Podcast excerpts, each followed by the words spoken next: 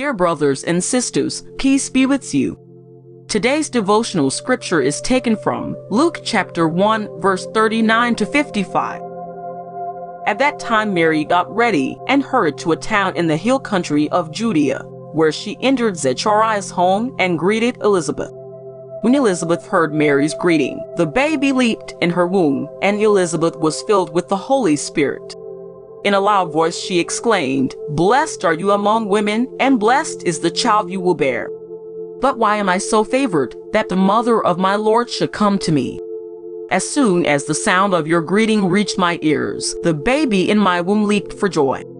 Blessed is she who has believed that the Lord would fulfill his promises to her.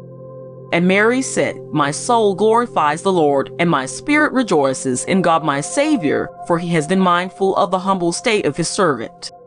From now on, all generations will call me blessed, for the mighty one has done great things for me, holy is his name. His mercy extends to those who fear him from generation to generation.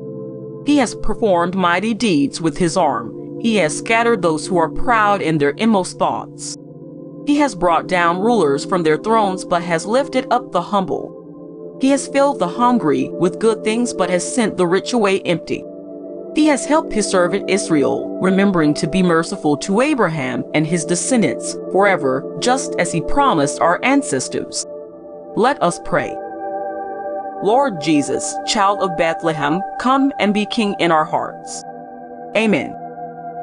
May God make you strong and new. May his face shine upon you and his kindness save you. Today's devotion is brought to you by Growing Faith at Home Ministries.